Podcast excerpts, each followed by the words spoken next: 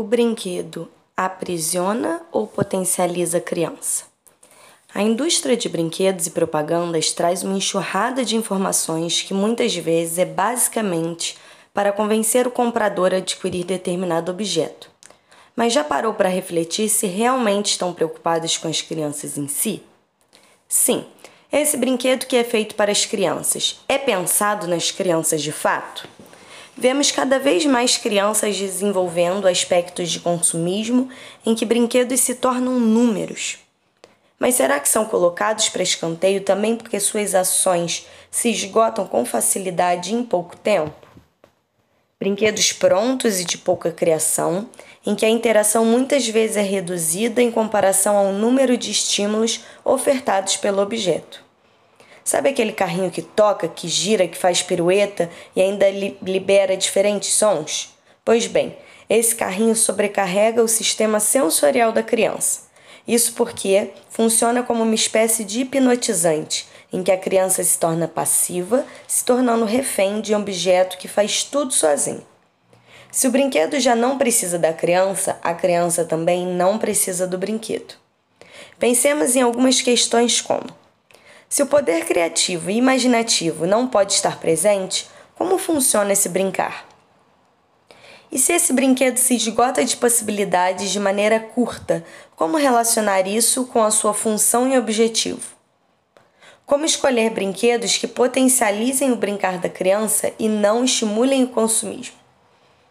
Ninguém nasce consumista, e sim se torna pois é um hábito mental forjado que se tornou uma característica cultural bem marcante na sociedade atual. Independente do gênero, faixa etária, crença, nacionalidade, encontramos diferentes pessoas percorrendo o mesmo aspecto.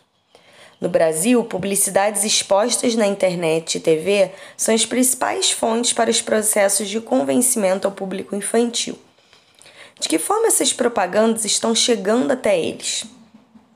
De muitas maneiras apelativas e incoerentes em que a oferta não condiz ao produto vendido.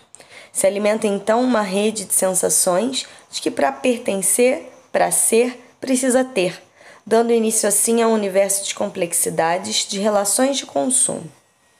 A compra excessiva de brinquedos, cada hora com uma função cada vez mais específico e com apenas uma finalidade, as famílias se encontram com uma série de pedidos da criança para esse desenfreio do consumo.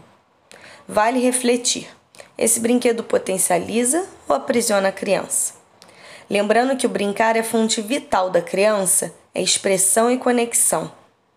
Não estamos aqui falando sobre não comprar brinquedos, pelo contrário, os brinquedos podem enriquecer as narrativas, as linguagens, os jogos simbólicos, o campo imaginativo e tantos outros mas cabe reafirmar sempre se esse brinquedo permite que a criança explore suas próprias habilidades e potencialidades e consiga assim se manifestar com e a partir dele. Pensando numa escala numérica, quantos por cento existe da criança e quantos por cento existe do brinquedo? O quão protagonista é essa criança ao se utilizar desse brinquedo? Vamos começar a evitar brinquedos que gerem passividade e reproduções automáticas sem nenhum tipo de reflexão. Vamos quebrar com os objetivos que geralmente são somente dos adultos que apresentam uma finalidade ao brincar. O brincar é generoso e múltiplo demais para reduzirmos ele a um objeto só. Vamos escolher brinquedos sem final, sem começo e que possamos ainda traçar o meio que a criança possa por si descobri-lo e reinventá-lo, expandindo sua imaginação, consciência e pensamentos, que possa criar.